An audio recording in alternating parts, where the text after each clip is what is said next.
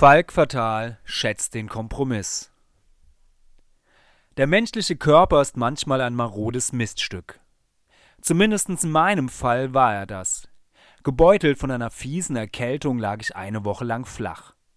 Leider genau in der Woche, in welcher der visionäre Frühschoppen stattfand, bei dem das alternative Konzept für das Valhalla vorgestellt und diskutiert wurde. Das hat mich sehr geärgert, denn ich wäre gern vor Ort gewesen. Zum einen natürlich, weil mich interessiert, wie es mit dem Valhalla weitergeht. Das ist auch keine unbedeutende Frage, schließlich geht es um die Zukunft eines einzigartigen städtischen Raums.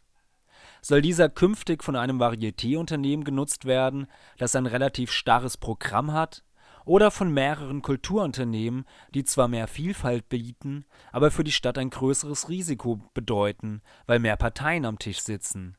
Keine einfache Entscheidung. Für beide Vorschläge gibt es, je nach Standpunkt, gute Argumente. Es hat mich aber auch geärgert, weil der visionäre Frühschoppen ein Format ist, bei dem Menschen noch richtig zusammenkommen und diskutieren.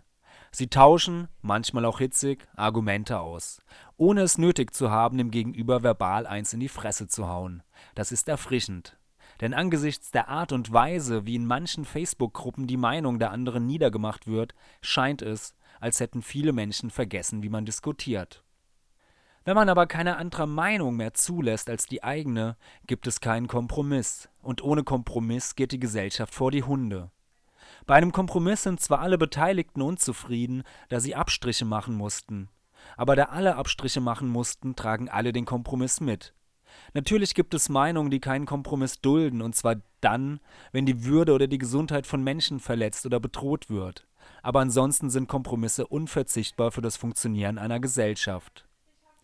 Was mit einer Gesellschaft passiert, in der Kompromisse immer schwerer auszuhandeln sind, lässt sich gut an den USA beobachten. Nicht erst seit Trump, sondern schon seit Jahren stehen sich dort zwei Lager immer unversöhnlicher gegenüber, denen es vor allem darum geht, die Gegenseite zu besiegen und nicht einen Kompromiss zum Wohle aller auszuhandeln. Deshalb sind Veranstaltungen wie der Visionäre Frühschuppen so wichtig bei denen man zusammenkommt, diskutiert, auch mal streitet, aber immer in einem fairen Rahmen.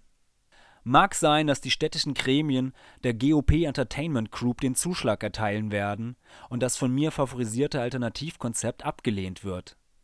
Ich werde bestimmt darüber schimpfen und mich aufregen, aber ich werde die Befürworter des GOP-Konzepts deshalb sicher nicht als meine Feinde betrachten